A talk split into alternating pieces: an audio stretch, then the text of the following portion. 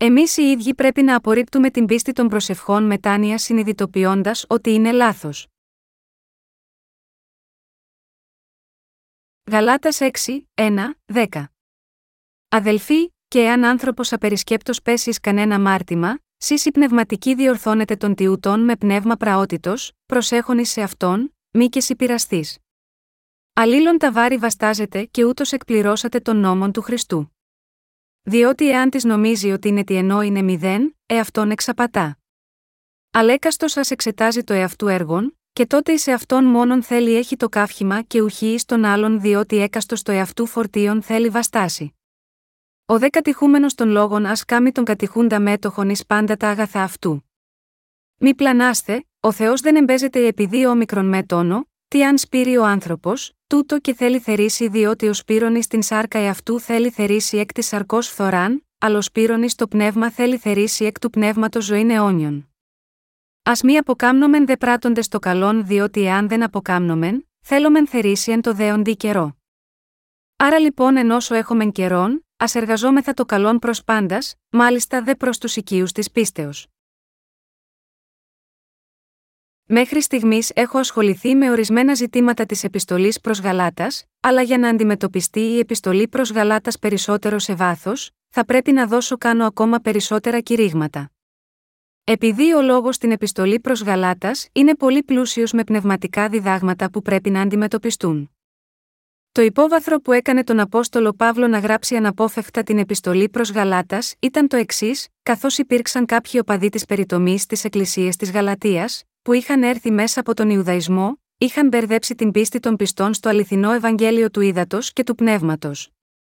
Γι' αυτό ο Απόστολος Παύλος είπε: Το Ευαγγέλιο το κηρυχθέν είπε μου δεν είναι ανθρώπινον διότι ουδεγό παρέλαβον αυτό παρά ανθρώπου ούτε διδάχθην, αλλά δέλτα γιώτα αποκαλύψεως Ιησού Χριστού, Γαλάτας 1, 11, 12, και επίσης περιέγραψε τον εαυτό του ως Απόστολο, ουχή από ανθρώπων, ουδε δέλτα γιώτα ανθρώπου, αλλά διά Ιησού Χριστού και Θεού Πατρός του αναστήσαντος αυτόν εκ νεκρών, Γαλάτας 1, 1.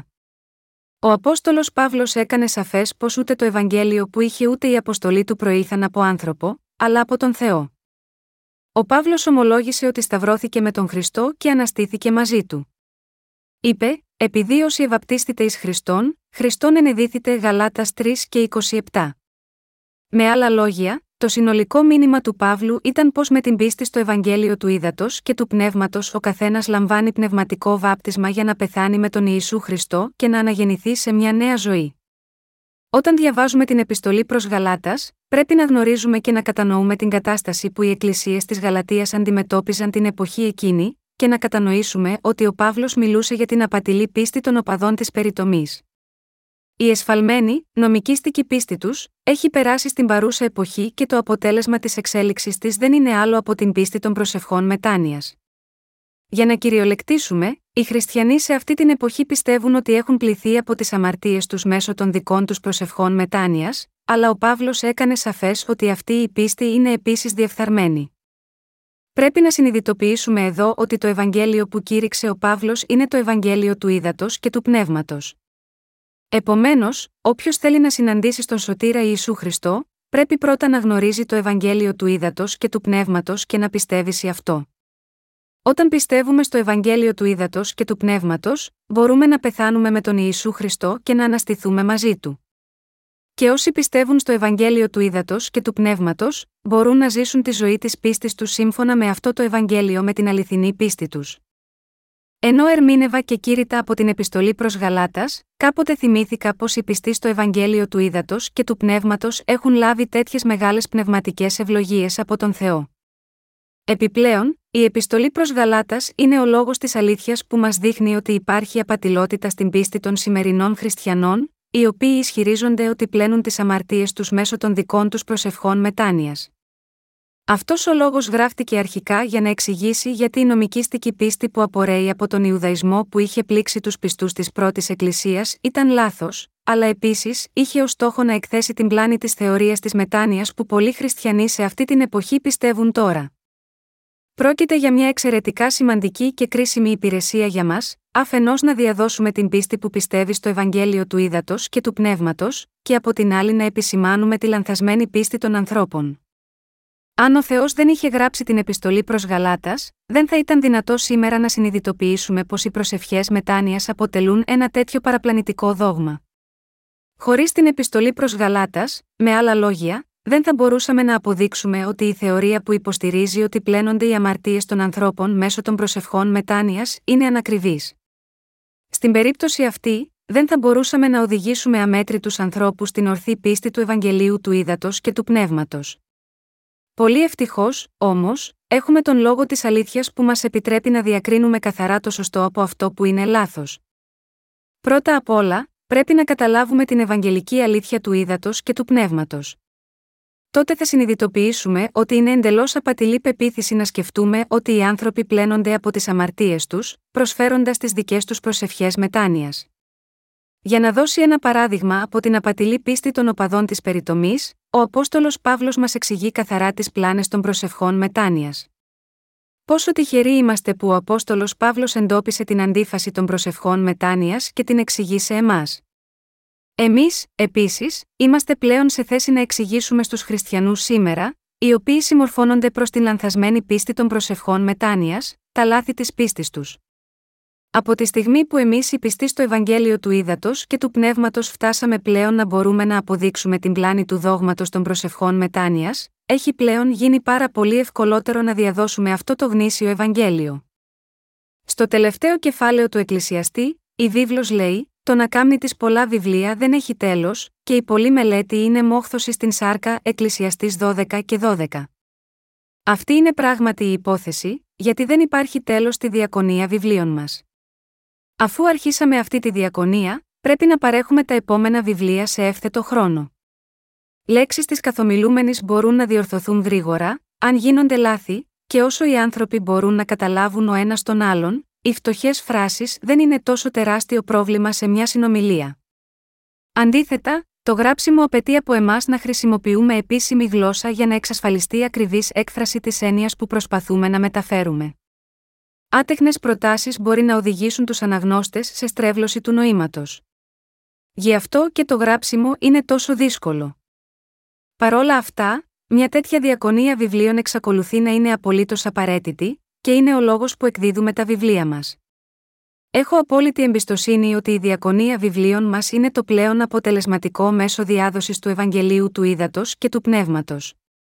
Και είμαστε πολύ ευχαριστημένοι και ευγνώμονες, που ο Θεός έχει αναθέσει αυτό το έργο σε εσάς και εμένα. Η διακονία βιβλίων είναι πολύ χρήσιμη σε μας για να διαδώσουμε το Ευαγγέλιο του Ήδατος και του Πνεύματος. Έτσι δεν μπορούμε να είμαστε τεμπέληδες έκτη αυτό το έργο, και ευχαριστούμε τον Θεό ακόμα περισσότερο που μας εμπιστεύτηκε αυτό το έργο. Μια ακαλλιέργητη γη ονομάζεται εγκαταλειμμένη. Πολλά ζυζάνια φυτρώνουν στα εγκαταλειμμένα χωράφια. Για να συνεχίσει την καλλιέργεια σε ένα χωράφι που είχε πέσει σε εγκατάλειψη για πολλά χρόνια, ένας γεωργός πρέπει να οργώσει το χώμα πρώτα απ' όλα, και στη συνέχεια να αφαιρέσει τα ζυζάνια, τους θάμνους και τα αγκάθια. Αν σπείρεις σπόρους χωρίς να κάνει αυτό, τότε οι σπόροι δεν θα μπορέσουν να ριζώσουν, λόγω των θάμνων και των αγκαθιών, και ακόμα και αν κάποιοι σπόροι φτάσουν στο έδαφος και φυτρώσουν ρίζες, τελικά πνίγονται από τους θάμνους και μαραίνονται. Έτσι, αν θέλουμε να κηρύξουμε το Ευαγγέλιο του Ήδατος και του Πνεύματος σε όλο τον κόσμο, δεν μπορούμε να σπείρουμε μόνο το Ευαγγέλιο του Ήδατος και του Πνεύματος στα χωράφια των καρδιών των ανθρώπων που βρίσκονται σε ερήμωση. Αυτό συμβαίνει επειδή οι καρδιές των ανθρώπων είναι εγκαταλειμμένες, γεμάτες με πολλά ψεύτικα δόγματα, και έτσι αν ο σπόρο της ζωής, το Ευαγγέλιο του ύδατο και του πνεύματος, απλά σπαρθεί στην επιφάνεια αυτής της γης, όλα θα χαθούν, ανεξάρτητα από το πόσο καλός είναι. Αυτός είναι ο λόγος, όταν προσπαθούμε να καλλιεργήσουμε τη σφαίρα της πίστης, και εμείς πρέπει πρώτα να βγάλουμε τα ζυζάνια όπως εσφαλμένες πεπιθήσεις και στη συνέχεια να σπείρουμε τον σπόρο του Ευαγγελίου του ύδατο και του πνεύματος. Έχουμε προσπεράσει πολύ μεθοδικά αυτό το βήμα, με το κήρυγμα του Ευαγγελίου του Ήδατος και του Πνεύματος σε όλο τον κόσμο ως αυτή την ημέρα. Μέσα από τα κηρύγματα για τη σκηνή του μαρτυρίου, έχουμε μαρτυρήσει με μεγάλη λεπτομέρεια ότι μόνο το Ευαγγέλιο του Ήδατος και του Πνεύματος είναι η πραγματική αλήθεια. Έτσι, μόνο όταν εξηγούμε λεπτομερώς ότι η πίστη των χριστιανών σήμερα είναι λάθος, μπορεί να συνενέσουν στις διδασκαλίες μας και να επιστρέψουν στην ορθή πίστη. Ω εκ τούτου, σε κάθε γλώσσα, σε κάθε έθνος και φυλή, πρέπει πρώτα να εξηγήσουμε σε ποιο σημείο έχει ξεστρατήσει η πίστη τους, και πρέπει να τους αποδείξουμε το Ευαγγέλιο του Ήδατος και του Πνεύματος. Όταν τους κηρύττουμε το Ευαγγέλιο του Ήδατος και του Πνεύματος, είναι συνετό να επισημάνουμε τις πλάνες της πίστης τους λεπτομερώς. Και αυτό γιατί ενώ ο καθένας μπορεί να παρασύρεται σε πράξεις, κανείς δεν πρέπει ποτέ να αποπροσανατολίσει εμάς, όταν πρόκειται για την πίστη στο Ευαγγέλιο του Ήδατος και του Πνεύματος. Έτσι, θα ήθελα να καταστήσω σαφές εδώ, πόσο λάθος είναι σήμερα η πίστη των χριστιανών που προσπαθούν να λάβουν την άφεση των αμαρτιών τους προσφέροντας προσευχές μετάνοιας. Και θέλω επίσης να καταστήσω σαφές αναμφισβήτητα, ότι δεν μπορούν ποτέ να εξηλαιωθούν από τις αμαρτίες τους ενώπιον του Θεού μέσω της λανθασμένης πίστης τους. Όπως και στην πλανεμένη πίστη των οπαδών της περιτομής στις εκκλησίες της Γαλατείας, που ισχυρίζονταν ότι οι Άγιοι θα μπορούσαν να γίνουν λαός του Θεού μόνο αν είχαν κάνει περιτομή, σήμερα η πεποίθηση ότι είναι απαραίτητες οι προσευχές μετάνοιας είναι επίσης μια απατηλή πεποίθηση. Πρέπει να εξηγήσουμε σε όλους την πλάνη της θεωρίας της μετάνοιας, και σε όσους δέχονται τις εξηγήσεις μας πρέπει να φυτέψουμε τον σπόρο του Ευαγγελίου του Ήδατος και του Πνεύματος. Μόνο τότε ο σπόρος τελικά θα σπαρθεί σωστά, θα φυτρώσει, θα μεγαλώσει και θα παράγει καρπούς. Ενώ είναι δύσκολο, όταν κάνουμε αυτό το έργο, όταν κοιτάξουμε τους καρπούς του κόπου μας, δεν μπορούμε παρά να ευχαριστήσουμε τον Θεό. Όταν διαβάζουμε την επιστολή προς Γαλάτας, μπορούμε να καταλάβουμε τη θεμελιώδη διαφορά μεταξύ του αληθινού Ευαγγελίου και των ψεύτικων Ευαγγελίων, και αυτό είναι πολύ χρήσιμο για τη ζωή της πίστης μας. Μέσα από την επιστολή προς Γαλάτας, έχουμε σημειώσει μεγάλη πρόοδο στην πίστη μας. Ο κύριος μας δίδαξε να συνειδητοποιήσουμε πως τα άλλα Ευαγγέλια ήρθαν στην ύπαρξη. Πιστεύω ότι ο Θεός έχει ευλογήσει την Εκκλησία του, και ότι έδωσε σε εσάς τη δυνατότητα να διακρίνετε το αληθινό Ευαγγέλιο από τα ψεύτικα και να προφυλαχθείτε από αυτά. Υπάρχει μια σειρά για τα πάντα. Όταν κάποιος χτίζει ένα σπίτι, βάζει πρώτα κάτω μια σταθερή βάση, και στη συνέχεια εργάζεται για να θέσει τα τούβλα ή να υψώσει πυλώνες. Παρόμοια, υπάρχει επίσης μια τάξη, όταν πρόκειται για το έργο της διάδοσης του Ευαγγελίου του Ήδατος και του Πνεύματος.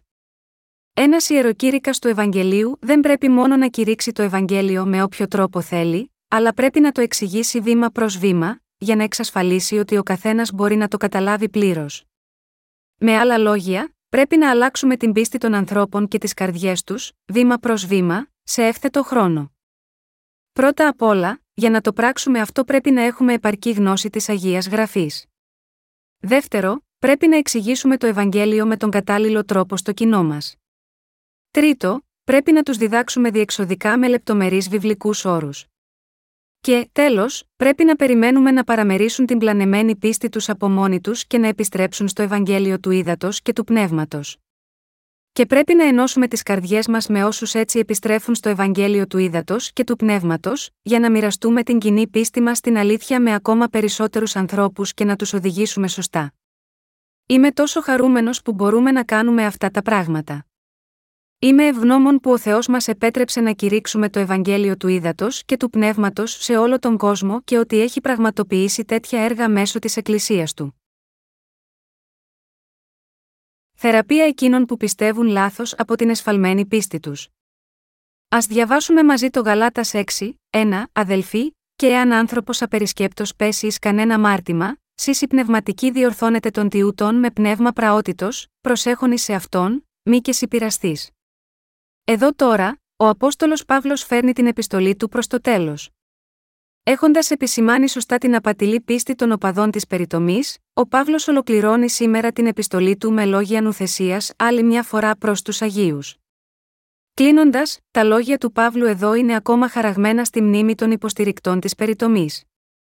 Αυτός είναι ο λόγος που είπε, αδελφοί, και εάν άνθρωπος απερισκέπτος πέσει εις κανένα μάρτυμα, Σύση πνευματική διορθώνεται των τιούτων με πνεύμα πραότητος, προσέχονη σε αυτόν, μη και συμπειραστή Γαλάτας 6, 1. Όταν ασχολούμαστε με όσους έχουν πέσει σε λανθασμένες πεπιθήσεις, αντί να επιδιώξουμε να τους οδηγήσουμε όλους έξω, πρέπει να τους ξυπνήσουμε για τα λάθη τους, να τους διδάξουμε την αλήθεια και να τους ενθαρρύνουμε να πιστεύουν σωστά. Ο Παύλος είπε: Προσέχονη σε αυτόν, μη και συμπειραστή. Το είπε αυτό διότι ο καθένας από εμάς μπορεί να πάει στραβά. Στην πραγματικότητα, αν ο Θεός δεν διδάσκει τον λόγο του μέσω της Εκκλησίας του, η πίστη του καθενός μπορεί να πάει στραβά. Οι ελλείψεις ενός Αγίου, δεν μπορούν από μόνες τους στην πραγματικότητα να είναι το πρόβλημα, επειδή έχουν όλα λυθεί από τον κύριο Ιησού. Η μεγαλύτερη αδικία ενώπιον του Θεού είναι να διαφθείρουμε τον λόγο του και να διαδώσουμε τις απατηλές πεπιθήσεις. Ω γεγονός, αν κάποιος ερμηνεύει τον λόγο του Θεού, χωρίς να συνειδητοποιεί το Ευαγγέλιο του ύδατο και του πνεύματος, τότε μπορεί να προσθέσει τις δικές του σκέψεις στον λόγο του Θεού και να τον παρερμηνεύει λάθος με βάση τις γνώσεις του. Γι' αυτό οι χριστιανοί αμαρτωλοί είναι επιρρεπείς να διδάξουν ψευδό τον λόγο. Αυτό θα είναι περισσότερο από αρκετό για να καταστρέψει το Ευαγγέλιο του ύδατο και του πνεύματος. Ωστόσο, ο Θεός δεν ήθελε να αφήσει αυτούς τους ανθρώπους μόνους. Έτσι, έχοντας σηκώσει άντρε πίστης στο Ευαγγέλιο του ύδατο και του πνεύματος και καθώς τους έχει διορίσει ως υπηρέτες τους στην Εκκλησία του, ο Θεός τώρα προστατεύει το Ευαγγέλιο της αλήθειας από τη διαφθορά. Έτσι διασφαλίζει ο Θεός ότι η Εκκλησία του βαδίζει στο σωστό δρόμο πνευματικά, και την εμπνέει να κηρύξει το Ευαγγέλιο του ύδατο και του πνεύματος σωστά σε όλους. Όπως είπε ο Απόστολος Παύλος, αλλήλων τα βάρη βαστάζετε και ούτως εκπληρώσατε τον νόμον του Χριστού, Γαλάτα 6, 2, πρέπει να σηκώνουμε τα βάρη των άλλων. Αν έχουμε κάνει κάτι λάθος, πρέπει να διορθώσουμε ο ένας τον άλλον και πρέπει να εκπληρώνουμε τον νόμο του Χριστού ενωμένοι ο ένας με τον άλλο. Για να γίνει αυτό, πρέπει να μοιραστούμε την αληθινή κοινωνία της πίστης στο Ευαγγέλιο του Ήδατος και του Πνεύματος. Πρέπει να βοηθήσουμε πολλές ψυχές για να σωθούν από τις αμαρτίες τους, και αυτές οι ψυχές με τη σειρά τους πρέπει να κηρύξουν το Ευαγγέλιο σε ακόμα περισσότερους ανθρώπους, έτσι ώστε ο καθένας σε αυτόν τον κόσμο να μπορεί να σωθεί. Όταν ο Παύλος μας είπε να σηκώνουμε τα βάρη αλλήλων, εννοούσε ότι πρέπει να σηκώσουμε τα βάρη αλλήλων στην υπηρεσία του Ευαγγελίου. Με άλλα λόγια, Μας έλεγε να μοιραστούμε τα βάρη του άλλου οδηγώντας τους Αγίους σωστά, έτσι ώστε να μπορούν να κάνουμε πολλούς να λάβουν την άφεση της αμαρτίας και να αποφύγουμε τη διχόνοια στην Εκκλησία του Θεού. Ο Απόστολος Παύλος είπε στην επιστολή προς Γαλάτας 6, 3, διότι εάν της νομίζει ότι είναι τι ενώ είναι μηδέν, εαυτόν εξαπατά. Με άλλα λόγια, αν κάποιος νομίζει ότι έχει οριμάσει πλήρως πνευματικά, ενώ στην πραγματικότητα τίποτε δεν έχει επιτευχθεί από την πνευματική πίστη, τότε ο ίδιος εξαπατά τον εαυτό του. Η ιδέα κατά την περίοδο της πρώτης Εκκλησίας ότι οι άνθρωποι μπορούν να γίνουν κατά κάποιο τρόπο λαός του Θεού λαβαίνοντας περιτομή από τους οπαδούς της περιτομής είναι πλήρης ανοησία.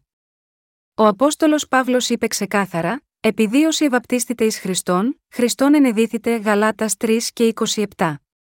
Σε σύγκριση με την πίστη του Παύλου, η πίστη των υποστηρικτών της περιτομής στη Σάρκα είναι όντως τίποτε. Διότι ο Αβραάμ, επίσης, δεν έλαβε την έγκριση του Θεού από την παραλαβή της περιτομής στη Σάρκα. Αυτό έγινε εξαιτίας της πίστης του, όπως είναι γραμμένο, και επίστευσεν εις τον κύριον και ελογίστη εις αυτόν εις δικαιοσύνην Γένεσης 15, 6. Όταν πιστεύουμε στο λόγο του Ευαγγελίου του Θεού, έχουμε σαφή αποδεικτικά στοιχεία ότι γίναμε λαός του Θεού, και αυτό δεν είναι άλλο από την πνευματική περιτομή. Όταν ο Θεός είπε στον Αβραάμ να κάνει περιτομή, αυτό μπορεί να ερμηνευθεί ως φυσική περιτομή, αλλά στην πραγματικότητα ο Θεός μιλούσε για την πνευματική περιτομή. Πνευματική περιτομή είναι να κόψουμε τις αμαρτίες από τις καρδιές μας, πιστεύοντας το Ευαγγέλιο του Ήδατος και του Πνεύματος που δόθηκε από τον Ιησού Χριστό. Αυτή είναι η αληθινή πίστη της πνευματικής περιτομής. Γι' αυτό, πρέπει να συνειδητοποιήσουμε ότι η πεποίθηση ότι εκτός από την πίστη στο Ευαγγέλιο του Ήδατος και του Πνεύματος πρέπει να κάνουμε περιτομή στη σάρκα για να γίνουμε λαός του Θεού, είναι μια διεφθαρμένη πίστη και η πεποίθηση που επικρατεί αυτή την εποχή ότι η άφεση της αμαρτίας παραλαμβάνεται προσφέροντας προσευχές μετάνοιας, είναι επίσης διεφθαρμένη. Ω εκ τούτου, αν νομίζετε ότι έχετε γίνει δίκαιοι, ακόμα και αν δεν έχει συμβεί απολύτως τίποτε, τότε θα πρέπει να αποδεχθείτε και πάλι με απλότητα το Ευαγγέλιο του Ήδατος και του Πνεύματος, και να αναγεννηθείτε πλήρως σε αυτό το γνήσιο Ευαγγέλιο. Στηρίζοντας την πίστη σας στο βάπτισμα που έλαβε ο Ιησούς από τον Ιωάννη τον Βαπτιστή, πρέπει να μεταβιβάσετε όλες τις αμαρτίες σας στον Ιησού Χριστό και να αναστηθείτε μαζί του. Όλοι πρέπει να πεθάνουμε μαζί με τον Ιησού Χριστό με πίστη και να αναστηθούμε από τους νεκρούς, προκειμένου να γίνουμε πραγματικά λαός του Θεού. Οι σημερινοί χριστιανοί έχουν την εσφαλμένη αντίληψη ότι έχουν σωθεί μόνο με την πίστη στο αίμα του Ιησού Χριστού επάνω στο Σταυρό και, επίσης, πιστεύουν ότι οι αμαρτίες που έχουν διαπράξει αφότου σώθηκαν, εξηλαιώνονται προσφέροντας προσευχές μετάνοιας. Αυτό είναι ένα τεράστιο πρόβλημα. Μήπως πραγματικά οι αμαρτίες τους εξαφανίζονται απλώς επειδή κάνουν προσευχές μετάνοιας, οι συνειδήσεις τους μπορούν να πούν όχι. Ωστόσο, ακόμα εξακολουθούν να πιστεύουν έτσι, και ως εκ τούτου αυτή είναι μια ψεύτικη πίστη που εξαπατά τον εαυτό μας. Πρέπει τώρα να πετάξουν αυτές τις πεπιθήσεις από μόνοι τους. Αυτού του είδους η πίστη δεν θα τους κάνει δίκαιους. Η πίστη που στηρίζεται μόνο στο πολύτιμο αίμα του Σταυρού, αναπόφευκτα συνοδεύεται από την ψεύτικη διδασκαλία της μετάνοιας, η οποία ισχυρίζεται ότι πρέπει να πληθούν οι αμαρτίες προσφέροντας προσευχές μετάνοιας. Αυτό συμβαίνει επειδή αν κάποιος πιστεύει μόνο στο πολύτιμο αίμα του ίσου, δεν έχει καμία επιλογή παρά να προσπαθήσει να ξεπλύνει τις αμαρτίες του μόνος του, εντελώς μάταια γιατί δεν μπορεί να κατανοήσει τη δύναμη του βαπτίσματος του ίσου, που παίρνει όλες τις αμαρτίες του, και ως εκ τούτου ποτέ δεν μεταβιβάστηκαν στον Ιησού. Αν δεν μπορείτε να πιστέψετε ότι οι αμαρτίες σας μεταβιβάστηκαν στον Ιησού όταν βαφτίστηκε από τον Ιωάννη τον Βαπτιστή, τότε είναι αδύνατο για σας να λάβετε την άφεση των αμαρτιών σας. Και αυτό θα σας οδηγήσει να κάνετε προσευχές μετάνοιας καθημερινά, προσπαθώντας να ξεπλύνετε τις αμαρτίες σας. Επιπλέον, θα φτάσετε να πιστεύετε επίσης στο ψευδές δόγμα του σταδιακού αγιασμού που ισχυρίζεται ότι κάποιος αγιάζεται μέρα με τη μέρα και μεταμορφώνεται εντελώς κατά τον θάνατό του. Αντίθετα, όμως, αν καταλάβετε το Ευαγγέλιο του ύδατο και του πνεύματος, τότε θα συνειδητοποιήσετε, ο, όλες οι αμαρτίες μου μεταβιβάστηκαν στον Ιησού όταν βαφτίστηκε από τον Ιωάννη τον Βαπτιστή. Πρέπει να ξέρετε γιατί έχει σκοτεινιάσει τόσο ο χριστιανισμός σήμερα. Οφείλεται στο γεγονός ότι μέχρι σήμερα σχεδόν όλοι οι χριστιανοί πίστευαν μόνο στο αίμα του Σταυρού και ζούσαν με την εσφαλμένη πίστη ότι οι προσωπικές αμαρτίες τους καθαρίζονται με τις δικές τους προσευχές μετάνοιας. Η πνευματικότητα του χριστιανισμού σήμερα γίνεται όλο και πιο σκοτεινή, επειδή πιστεύουν λάθος ότι αγιάζονται σταδιακά, προσπαθώντας να ζήσουν μια ευσεβή ζωή, και ότι έτσι θα πάνε και θα σταθούν ενώπιον του Θεού σε μια κατάσταση χωρίς αμαρτία, τόσο στο σώμα όσο και στο πνεύμα. Δεν υπάρχει τρόπος που οι άνθρωποι μπορούν να το συνειδητοποιήσουν πραγματικά αυτό.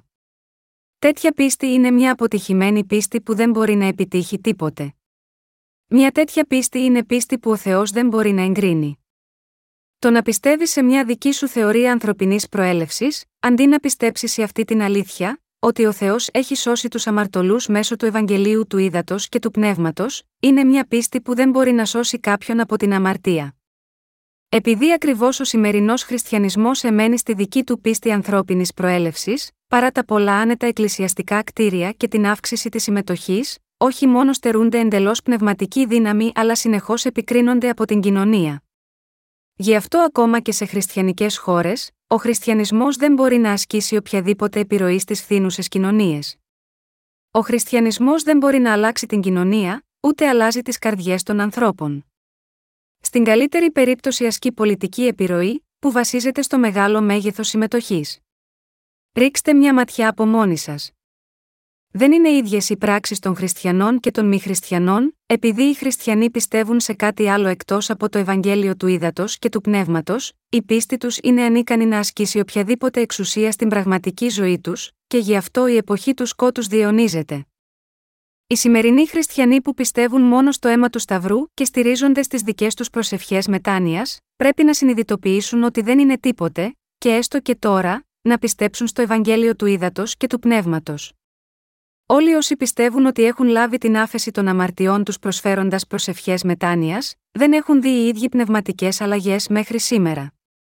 Αν πιστεύετε μόνο στο αίμα του Σταυρού μέχρι τώρα, πρέπει να συνειδητοποιήσετε ότι δεν έχετε λάβει την άφεση της αμαρτίας και δεν κατορθώσατε να επιτύχετε οτιδήποτε. Και πρέπει να πιστέψετε στο Ευαγγέλιο του Ήδατος και του Πνεύματος και έτσι να φτάσετε στην επίτευξη της αληθινής σωτηρίας από όλες τις αμαρτίες σας. Πρέπει να μπορούμε να διακρίνουμε το αληθινό Ευαγγέλιο από τα ψεύτικα. Α στραφούμε στην επιστολή προς Γαλάτας 6, 4, 5. Αλέκαστος σα εξετάζει το εαυτού έργων, και τότε εις αυτόν μόνον θέλει έχει το καύχημα και ουχή εις τον άλλον διότι έκαστος το εαυτού φορτίων θέλει βαστάσει. Όταν εμείς θεωρούμε τους εαυτούς μας ενώπιον του Θεού, ο καθένας από εμάς πρέπει να εξετάσει το δικό του έργο. Έχω λάβει πραγματικά την άφεση των αμαρτιών μου από τον Θεό, έχουν μεταβιβαστεί όλες οι αμαρτίες μου πραγματικά στον Ιησού Χριστό όταν βαφτίστηκε από τον Ιωάννη τον Βαπτιστή, μήπως μπορώ να μεταβιβάσω τις αμαρτίες μου στον Ιησού μέσω της πίστης μου στο Ευαγγέλιο του Ήδατος και του Πνεύματος, όταν κάποιος κάνει αυτές τις ερωτήσεις; Αν πράγματι έχει σωθεί από την αμαρτία πιστεύοντας στο Ευαγγέλιο του Ήδατος και του Πνεύματος, τότε θα έχει χαρά μέσα του και μόνο, όχι από κάποιον άλλο. Και όπως μας είπε ο Παύλος, επίσης, εδώ, διότι έκαστος το εαυτού φορτίων θέλει βαστάσει, η σωτηρία κάποιου από την αμαρτία θα πρέπει επίσης να γίνεται δεκτή από τον καθένα, και το έργο του Θεού πρέπει επίσης να εκτελείται από τον καθένα. Επιτέλους, υπάρχει κάποιος άλλος που θα πίστευε στο Ευαγγέλιο του Ήδατος και του Πνεύματος για λογαριασμό σας, όχι, δεν υπάρχει κανένας. Ακόμα και αν η βίβλος καθιστά σαφέ τι είναι οι προσευχές μετάνοιας, λίγοι το συνειδητοποιούν πραγματικά σωστά ώστε να επιστρέψουν από τον διεφθαρμένο δρόμο τους.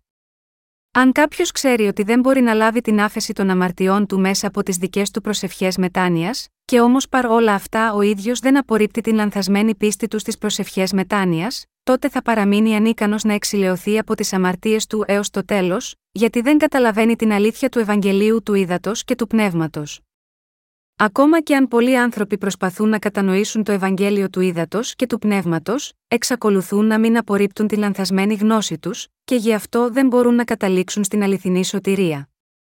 Αν και ίσως δεν μπορείτε να πείτε στους άλλους ότι έχετε σωθεί από την αμαρτία, πολλοί από εσάς δεν θα μπορείτε να το πείτε ούτε στον ίδιο τον εαυτό σας. Η συνείδηση ενός αμαρτωλού καταδικάζει συνεχώς την ψυχή του, κατηγορώντας, είσαι ακόμα αμαρτωλός, και ως εκ τούτου δεν μπορεί να έχει καμία χαρά στον εαυτό του. Γι' αυτό οι χριστιανοί σε όλο τον κόσμο πρέπει να επιστρέψουν από τη λανθασμένη πεποίθηση ότι πλένονται από τις αμαρτίες τους προσφέροντας προσευχές μετάνοιας. Πρέπει να επιστρέψουν στη σωστή θέση, έτσι ώστε να μπορούν να χαίρονται για τον εαυτό τους. Έτσι πρέπει να μπορούν να πούν: ίσως δεν ξέρω πολλά, αλλά τουλάχιστον πιστεύω στο Ευαγγέλιο του Ήδατος και του Πνεύματος. Το Ευαγγέλιο του Ήδατος και του Πνεύματος είναι το πραγματικό Ευαγγέλιο, και όλα τα άλλα Ευαγγέλια εκτός από αυτό το Ευαγγέλιο είναι ψεύτικα Ευαγγέλια. Όποιος έχει αναγεννηθεί πρέπει να μάθει και να πιστέψει ως εξής: Ο καθένας που κηρύττει οτιδήποτε άλλο εκτός από το Ευαγγέλιο του Ήδατος και του Πνεύματος είναι εκτεθειμένος. Μόνο αυτό το Ευαγγέλιο του Ήδατος και του Πνεύματος είναι η αλήθεια. Ακόμα και αν οι πράξεις μου είναι ανεπαρκείς, τουλάχιστον πιστεύω σε αυτό, και γι' αυτό μπορώ να υπερηφανεύομαι για τον Ιησού Χριστό. Οι άνθρωποι της πίστης, με άλλα λόγια, πρέπει να μπορούν να καυχηθούν για την πίστη τους στο Ευαγγέλιο του Ήδατος και του Πνεύματος, το δώρο του Θεού, και την πίστη της σωτηρίας που τους έχει δώσει ο Θεός. Εμείς οι ίδιοι πρέπει να πιστέψουμε, το Ευαγγέλιο του Ήδατος και του Πνεύματος είναι ο λόγος της αλήθειας και ένα πολύτιμο δώρο, και πρέπει να έχουμε την πίστη που μας επιτρέπει να υπερηφανευόμαστε για αυτό το Ευαγγέλιο. Πιστεύετε ότι το Ευαγγέλιο του Ήδατος και του Πνεύματος είναι η πραγματική αλήθεια, είστε σίγουροι τώρα ότι είναι λάθος το δόγμα που υποστηρίζει τις προσευχές μετάνοιας ως δρόμο προς την άφεση της αμαρτίας, αντιλαμβάνεστε σαφώς την πλάνη της πεποίθησης ότι η άφεση της αμαρτίας λαμβάνεται μόνο μέσω του αίματος του Σταυρού. Πρέπει να καταλήξετε σε μια σαφή κατανόηση αυτών των γεγονότων.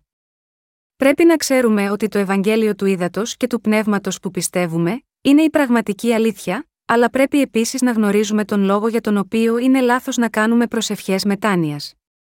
Απογοητευμένοι από τον ισχυρισμό των οπαδών της περιτομής, ότι κάποιος θα μπορούσε να σωθεί από την περιτομή στη Σάρκα, ο Απόστολος Παύλος είπε ότι όλοι θα πάνε στον Άδη. Σε αυτή την εποχή επίσης, οι δούλοι του Θεού λένε με απογοήτευση: Θα ρηχτείτε στον Άδη αν πιστεύετε στις προσευχές μετάνοιας. Όταν βλέπω τους χριστιανούς, συνειδητοποιώ πόσο άδειες είναι οι καρδιές τους. Όπως είπε ο Θεός, η δε το άμορφος και έρημος και σκότος επί του προσώπου της Αβίσου, Γένεσης 1, 2, οι χριστιανοί σήμερα δεν έχουν πράγματι πίστη. Για όσους πιστεύουν ότι οι αμαρτίες τους καθαρίζονται μέσω προσευχών μετάνοιας, οι καρδιές τους δεν έχουν πίστη στο Ευαγγέλιο του Ήδατος και του Πνεύματος, και ως εκ τούτου χωρίς το Ευαγγέλιο της Αλήθειας, είναι αναπόφευκτο οι καρδιές τους να είναι σχεδόν άδειες. Όπως αυτή, υπήρχε μια εποχή που και η δική μου καρδιά αναστέναζε μέσα στο κενό. Αλλά, δεδομένου ότι θρήνος από μόνος του δεν μπορούσε να επιτύχει τίποτε, έψαξα για την αλήθεια που θα μπορούσε να γεμίσει το κενό μου. Στο τέλος, συνάντησα το Ευαγγέλιο του Ήδατος και του Πνεύματος από τον λόγο του Θεού, και όταν πίστεψα σε αυτή την αλήθεια, όλο το κενό της καρδιάς μου εξαφανίστηκε εντελώς. Το Ευαγγέλιο του Ήδατος και του Πνεύματος είναι η αλήθεια που ο καθένας πρέπει να βρει, ενώ ζήσει αυτόν τον κόσμο. Σήμερα, οι περισσότεροι χριστιανίζουν τη ζωή της πίστη τους σκούφια και μάταια, γιατί υπάρχει αμαρτία στις καρδιές τους. Πριν από λίγο καιρό, υπήρχε ένας ταλαντούχος τραγουδιστής γκόσπελ. Τον είδα μια φορά στην τηλεόραση να ψάλει, και η στίχη των ύμνων του απλά ήταν υπέροχη. Αλλά όχι πριν πολύ καιρό, άκουσα την τραγική είδηση ότι αυτοκτόνησε. Ακόμα και αν μιλούσε για τη σωτηρία στους άλλους και τραγουδούσε όμορφους ύμνους, η αλήθεια της πραγματικής σωτηρίας δεν ήταν στην καρδιά του. Αυτοκτόνησε επειδή η καρδιά του ήταν κούφια. Εκείνοι που οι καρδιές τους δεν έχουν την αλήθεια του Ευαγγελίου του ύδατο και του πνεύματος, δεν μπορούν ποτέ να καλύψουν αυτό το κενό με κάτι άλλο. Όλοι πρέπει να πιστέψουμε στην καρδιά μας, ότι ο Ιησούς Χριστός είναι ο σωτήρας μας που ήρθε από το Ευαγγέλιο του ύδατο και του πνεύματος. Πρέπει να πιστέψουμε ότι μόνο το Ευαγγέλιο του ύδατο και του πνεύματος είναι η αλήθεια της πραγματικής σωτηρίας που ο Θεός έχει δώσει σε όλους μας. Γι' αυτό, πρέπει να έχουμε τη γνώση του Ευαγγελίου του ύδατο και του πνεύματος, και πρέπει να έχουμε και πίστη έκτη αυτό το γνήσιο Ευαγγέλιο. Ρίξτε μια ματιά. Η σημερινή πίστη στο αίμα του Σταυρού απορρίπτει εντελώς την αλήθεια του βαπτίσματος που έλαβε ο Ιησούς από τον Ιωάννη τον Βαπτιστή.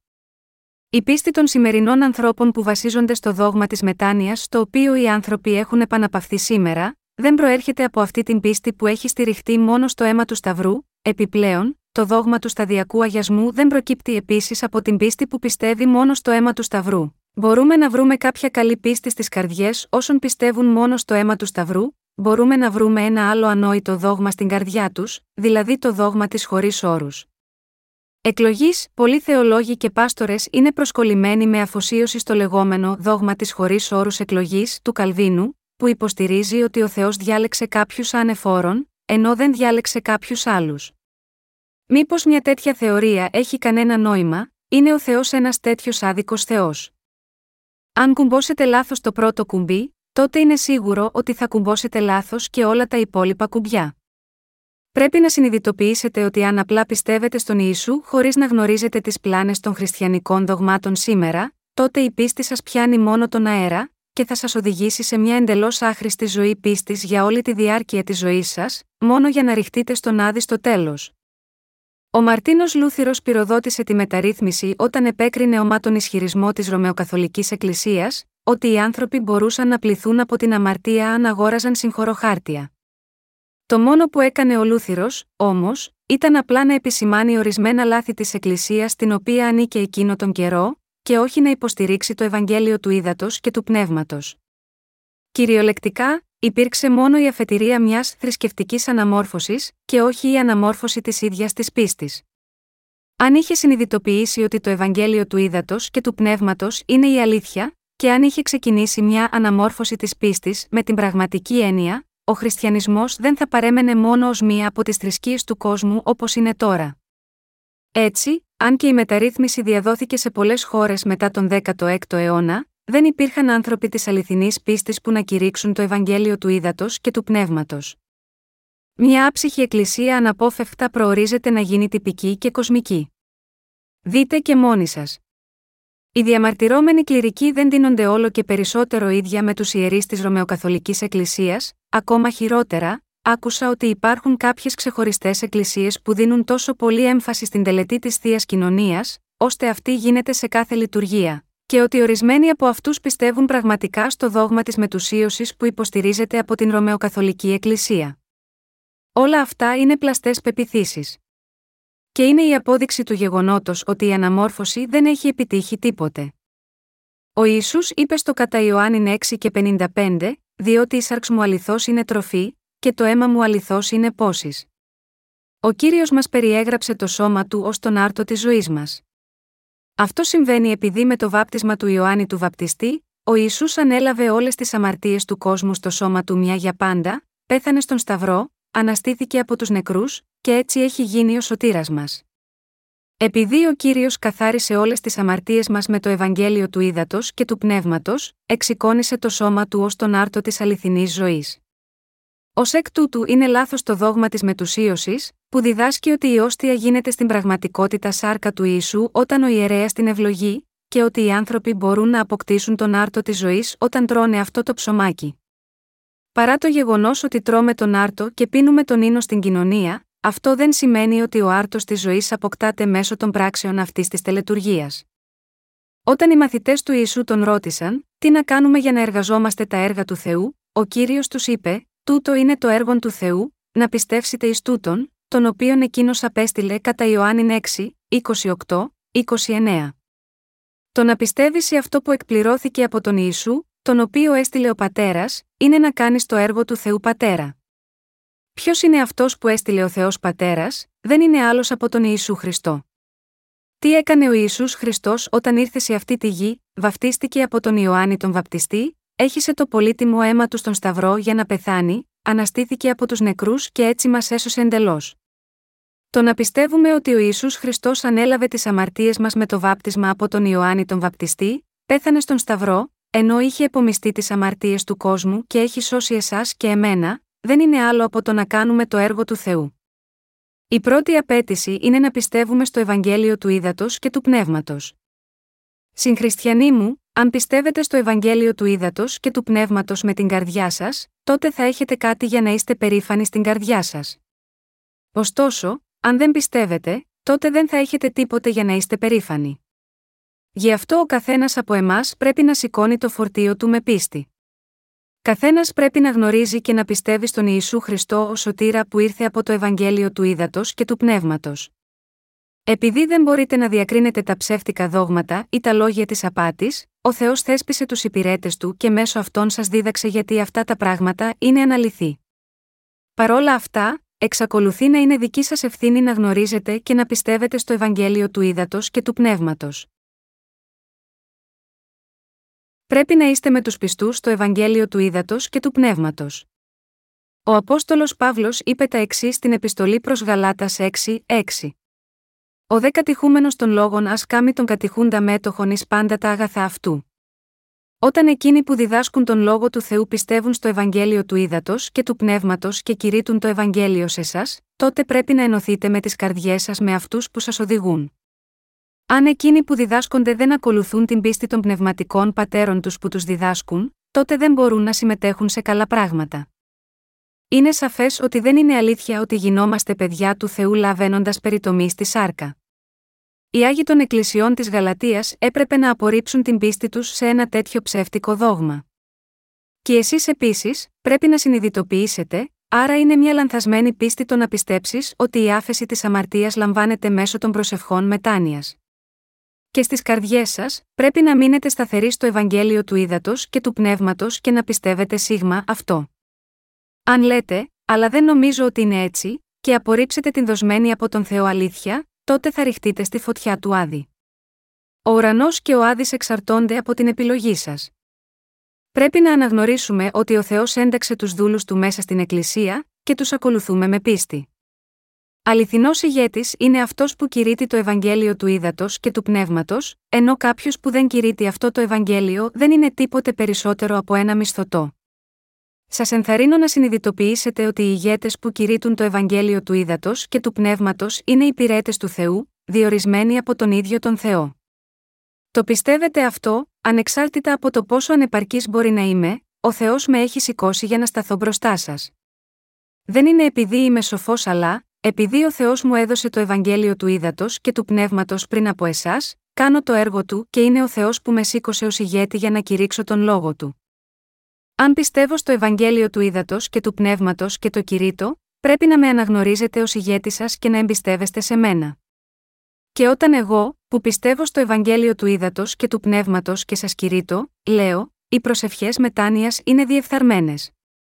Πρέπει να τις απορρίψετε, τότε πρέπει να καταλάβετε ότι έτσι είναι και να το πιστέψετε. Αυτή είναι πραγματικά ορθή πίστη. Ο Απόστολος Παύλος, ένας ηγέτης της πρώτης Εκκλησίας, κήρυξε το Ευαγγέλιο του ύδατο και του πνεύματος, αλλά μερικοί άνθρωποι απέρριψαν τις διδασκαλίες του με τον ισχυρισμό ότι θα μπορούσαν να γίνουν λαός του Θεού αν έκαναν περιτομή στη σάρκα. Ήταν η πίστη του σωστή, όχι, ο Παύλος επέπληξε τους ανθρώπους για την πλάνη τους. Ο Απόστολος Παύλος είπε: Ο δε κατηχούμενο των λόγων α κάμνει τον κατηχούντα μέτοχον εις πάντα τα αγαθά αυτού. Ποια, λοιπόν, είναι τα καλά πράγματα που έχουν εκείνοι που διδάσκουν τον λόγο, πρέπει να πιστεύουν στο Ευαγγέλιο του Ήδατος και του Πνεύματος, να απορρίψουν τα ψεύτικα δόγματα, και να ακολουθούν το θέλημα του Θεού, παρά τις ανεπάρκειές τους. Πρέπει να συμμετέχουμε σε αυτά τα πράγματα μαζί. Ενώ προφανώς δεν πρέπει να συμμετέχουμε στα κακά πράγματα που έχουν οι ηγέτες της Εκκλησίας, πρέπει να συμμετέχουμε στα καλά πράγματα. Αυτό είναι πάρα πολύ προφανές, αλλά υπάρχουν πολλοί που δεν μπορούν να το κάνουν. Πολλοί άνθρωποι πιστεύουν ο καθένας μόνος του, αντί να μιμηθούν τους ηγέτες του στην Εκκλησία του Θεού. Αλλά αναπτύσσεται η πίστη με αυτόν τον τρόπο, όχι. Γιατί οι μαθητές πηγαίνουν στο σχολείο, αν ένας φοιτητής θέλει να μελετήσει ολομόναχος, χωρίς να ακούει τον δάσκαλό του, ποιο είναι το νόημα να πηγαίνει στο σχολείο, θα ήταν καλύτερα για αυτόν να πάει στη βιβλιοθήκη και να μελετήσει μόνος του. Ο λόγος για τον οποίο υπάρχουν δάσκαλοι, είναι ότι όσοι έμαθαν πρώτοι θα οδηγήσουν τους μαθητές ως οδηγοί τους. Όταν ένας μαθητής οδηγείται από ένα δάσκαλο, μπορεί να καταλάβει πιο εύκολα, και όταν μάθει μια φορά, θα μπορεί ύστερα να το κάνει μόνος του. Ακριβώς όπως οι εκπαιδευτικοί χρειάζονται στο σχολείο, στην Εκκλησία του Θεού χρειάζονται οι υπηρέτες του Θεού. Χωρίς τέτοιους ηγέτες, θα έρθει ο πνευματικός θάνατος. Χωρίς τους ηγέτες, το εκκλησίασμα θα εξαπατηθεί πνευματικά και θα γίνει θύμα από ψευδοπροφήτες όμοιους με λύκους, και θα στερηθούν από όλα όσα έχουν, τόσο στο σώμα όσο και στο πνεύμα. Ω εκ τούτου, είναι καλό να μείνουν στην Εκκλησία του Θεού μαζί με εκείνους που διδάσκουν τον λόγο του. Από την ομάδα ενηλίκων ως το κατηχητικό σχολείο, τον όμιλο των γυναικών και τις συγκεντρώσεις της νεολαίας, πρέπει να υπάρχει ένας ηγέτης για να τους καθοδηγήσει. Κάθε εκκλησία πρέπει επίσης να έχει έναν αρχηγό. Αυτό συμβαίνει επειδή χωρίς ηγέτη, το πίμνιο θα χαθεί σε χρόνο μηδέν. Είναι καλό ότι έχουμε το κράτος και την κυβέρνηση. Σκεφτείτε τι θα συνέβαινε στην αναρχία. Χωρίς την κυβέρνηση, η κοινωνία μας δεν θα είχε καμία τάξη και θα εκφυλιζόταν στην κατάσταση της φύσης που διέπεται από το δίκαιο της ζούγκλας. Γι' αυτό ο Πλάτωνας αναφέρει ότι ακόμα και μια κακή κυβέρνηση είναι καλύτερη από καμία κυβέρνηση. Ένα έθνος έχει το λαό του, και πρέπει να υπάρχει ένας ηγέτης για να οδηγήσει αυτό το έθνος.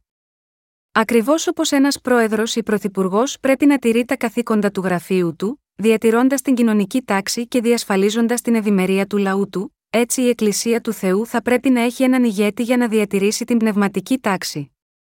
Εάν τα μέλη της Εκκλησίας του Θεού δεν αναγνωρίζουν τους ηγέτες που τους καθοδηγούν και τους προστατεύουν, δεν διαφέρουν από πνευματικά ορφανά. Οι ευλογίες του Θεού δεν μπορούν να απονέμονται σε αυτούς τους ανθρώπους. Δεν το λέω αυτό μόνο για να σας υπενθυμίσω τη θέση μου ως επικεφαλής σας, αλλά εξηγώ μια απλή αρχή της πίστης, για να ζήσετε τη ζωή της πίστης στην Εκκλησία του Θεού, πρέπει να έχετε τον Θεό στην καρδιά σας, πρέπει να υπάρχει επίσης ένας ηγέτης διορισμένος από τον Θεό για να αυξάνετε η πίστη σας. Έχω κάθε εμπιστοσύνη για να πω ότι χωρίς έναν ηγέτη στις καρδιές σας, η πίστη σας ποτέ δεν θα αυξηθεί. Συγχριστιανοί μου, είναι δύσκολο σε σας να εμπιστεύεστε τους ηγέτες της Εκκλησίας του Θεού, σκέφτεστε κάποια μέρα να τους κατεβάσετε για να αναλάβετε τα καθήκοντά τους, στη χώρα μου, τη Νότια Κορέα, το κόμμα της αντιπολίτευσης δεν μπορούσε να φέρει τα εκλογικά αποτελέσματα των τελευταίων προεδρικών εκλογών, και έχοντας προγραμματίσει να καθαιρέσουν τον πρόεδρο, το περασμένο έτος εκμεταλλεύτηκε ένα διάτριτο έδαφος και κατέληξε να προκαλέσει μια άνευ προηγουμένου συνταγματική κρίση, ψηφίζοντας. Για να καθαιρεθεί ο πρόεδρος. Στην Εκκλησία του Θεού, επίσης, αν δεν μπορείτε να αναγνωρίσετε τους ηγέτες σας, είστε αναγκασμένοι να σχεδιάσετε να τους καθαιρέσετε κάποια μέρα, για να αναλάβετε εσείς τα καθήκοντά τους για τον εαυτό σας. Τέτοιες σκέψεις είναι ενάντια στον Θεό. Εδώ στη σημερινή περικοπή της Αγίας Γραφής, λέγεται ότι εκείνοι που διδάσκονται πρέπει να μοιραστούν όλα τα καλά πράγματα με εκείνους που διδάσκουν. Ο Θεός μας είπε εδώ να μοιραζόμαστε όλα τα καλά πράγματα και όχι τα κακά πράγματα. Ποια είναι, λοιπόν, τα καλά πράγματα που έχει ο αρχηγός, πρώτα απ' όλα, η πίστη στο Ευαγγέλιο του Ήδατος και του Πνεύματος είναι ένα καλό πράγμα. Τι θα συμβεί αν, παρ όλο που πιστεύουμε στο Ευαγγέλιο του Ήδατος και του Πνεύματος, πιστεύουμε επίσης σε κάτι άλλο, αναπόφευκτα θα καταλήξετε να πιστεύετε αυτό που κάνω. Γι' αυτό ο Απόστολος Παύλος είπε ότι ο ίδιος θεωρούσε ως κύβαλα όλη την κοσμική φιλοσοφία και γνώση που είχε μάθει στον κόσμο προτού αναγεννηθεί, Φιλιππισίους 3, 8. Παρόμοια, όταν οι χριστιανοί που είχαν πιστέψει λάθος γνωρίσουν την αλήθεια και πιστεύουν στο Ευαγγέλιο του Ήδατος και του Πνεύματος, πρέπει να απορρίψουν όλα τα δόγματα του χριστιανισμού ως σκουπίδια. Αν με αναγνωρίζετε και με πιστεύετε ως ηγέτη, ο οποίος πιστεύει και κηρύττει το Ευαγγέλιο του Ήδατος και του Πνεύματος, τότε είστε ευλογημένοι. Μοιράζεστε τα καλά πράγματα με κάποιον που διδάσκει το Ευαγγέλιο του Ήδατος και του Πνεύματος. Από την άλλη πλευρά, αν δεν πιστεύετε στο Ευαγγέλιο του Ήδατος και του Πνεύματος και αν δεν εμπιστεύεστε τον ηγέτη σας και τον αμφισβητείτε, τότε δεν μπορείτε να συμμετέχετε σε όλα τα καλά έργα. Ο Απόστολος Παύλος είπε στην επιστολή προς Γαλάτα 6, 7, Μη πλανάστε, ο Θεός δεν εμπέζεται επειδή όμικρον με τόνο, τι αν σπείρει ο άνθρωπος, τούτο και θέλει θερήσει. Συγχριστιανοί μου, δεν πρέπει να ξεγελάσετε την πίστη σας. Πρέπει να εξετάσετε για να δείτε αν πραγματικά πιστεύετε στο Ευαγγέλιο του Ήδατος και του Πνεύματος ή σε κάποιο άλλο Ευαγγέλιο, έτσι ώστε να μην εξαπατάτε τον εαυτό σας. Ο Παύλος είπε εδώ ότι ο Θεός δεν εμπέζεται. Αυτό σημαίνει ότι ο Θεός δεν είναι κάποιος που πρέπει να απαξιωθεί. Ο Θεός λέει: Αν πιστεύετε στο Ευαγγέλιο του Ήδατος και του Πνεύματος, έχετε σωθεί, και τότε είστε παιδιά μου. Αν πιστεύετε στο Ευαγγέλιο του Ήδατος και του Πνεύματος και λέτε τον Θεό, Πατέρα, τότε ο Θεός θα σας αναγνωρίσει ως παιδιά του, λέγοντας: Ναι, εγώ είμαι ο πατέρα σας. Αντίθετα, όμως, αν κάποιος λέει: Θεέ, πατέρα μου, ακόμα και αν ο ίδιος δεν πιστεύει στο Ευαγγέλιο του Ήδατος και του Πνεύματος, τότε ο Θεός θα πει: Με κοροϊδεύετε, χρησιμοποιείτε το όνομά μου μάταια. Γι' αυτό ο Απόστολος Παύλος είπε: Μη πλανάστε, ο Θεός δεν εμπέζεται. Ο Θεός όντως δεν πρέπει να γελιοποιείται. Ο Παύλος συνεχίζει στην επιστολή προς Γαλάτας 6, 8, διότι ο Σπύρονης στην σάρκα εαυτού θέλει θερήσει εκ της σαρκός φθοράν, αλλά ο Σπύρονης στο πνεύμα θέλει θερήσει εκ του πνεύματος ζωή αιώνιον. Τι είναι αυτό που σπέρνουμε, είναι η πίστη που πρέπει να σπέρνουμε. Τι είδους πίστη πρέπει να σπέρνουμε, είναι η πίστη στο Ευαγγέλιο του Ήδατος και του Πνεύματος, που πρέπει να σπείρουμε. Με άλλο τρόπο, αυτό σημαίνει επίσης ότι δεν πρέπει να σπέρνουμε δόγματα φτιαγμένα από άνθρωπος στις καρδιές μας. Η Αγία Γραφή κατέστησε σαφές εδώ, ότι όσοι πιστεύουν στο δοσμένο από τον Θεό Ευαγγέλιο του Ήδατος και του Πνεύματος θερίζουν αιώνια ζωή, ενώ όσοι σπέρνουν κάτι άλλο στη σάρκα τους, θερίζουν φθορά. Ο Απόστολος Παύλος νουθετεί τώρα τους οπαδούς της περιτομής να μην εξαπατούν τους εαυτούς τους. Πιστεύετε ότι θα γίνετε λαός του Θεού, αν έχετε κάνει περιτομή, ακριβώς όπως αυτό δεν είναι αλήθεια, ο Θεός λέει σε όσους πιστεύουν στις δικές τους προσευχές μετάνοιας, να μην εξαπατούν τους εαυτούς τους. Η αμαρτία δεν εξαφανίζεται μόνο και μόνο επειδή κάποιος κάνει προσευχές μετάνοιας. Οι χριστιανοί που πιστεύουν ότι όποιος δεν κάνει προσευχές μετάνοιας είναι αιρετικός, αλλά και οι ίδιοι γνωρίζουν καλύτερα από οποιονδήποτε άλλον ότι οι αμαρτίες τους δεν καθαρίστηκαν αδιάφορο πόσο διακαώς κάνουν τις προσευχές μετάνοιας. Κάνουν τις προσευχές μετάνοιας μόνο επειδή δεν έχουν καμία εναλλακτική λύση για να λυθεί το πρόβλημα των αμαρτιών τους. Χρειάζονται τις προσευχές μετάνοιας, ακριβώς επειδή πιστεύουν μόνο στο αίμα του Σταυρού. Αν πίστευαν στο Ευαγγέλιο του Ήδατος και του Πνεύματος, γιατί θα έπρεπε να κάνουν προσευχές μετάνοιας, τέτοιες προσευχές θα ήταν περιτέ, διότι θα είχαν μεταβιβάσει όλες τις αμαρτίες τους στον Ιησού μέσω του Ευαγγελίου του Ήδατος και του Πνεύματος. Εκείνοι που πιστεύουν μόνο στο αίμα του Σταυρού, αυταπατώνται και εμπέζουν τον Θεό. Φυσικά, ο Θεός δεν εμπέζεται πραγματικά, ακόμα και αν οι άνθρωποι προσπαθούν να τον κοροϊδεύουν. Αλλά αν κάποιος εξαπατά τη δική του πίστη και ονομάζει τον Θεό Πατέρα του, ενώ ο ίδιος εξακολουθεί να έχει αμαρτία στην καρδιά του, τότε γελιοποιεί τον Θεό. Όποιος έχει αμαρτία στην καρδιά του και ονομάζει τον Θεό Πατέρα, είναι σαν να λέει: Θεέ μου, είσαι ο πατέρας κάποιου που είναι προορισμένος για τον Άδη. Είναι, επίσης, σαν να λέει: Είσαι ανίκανος ακόμα και να καθαρίσεις τις αμαρτίες μου.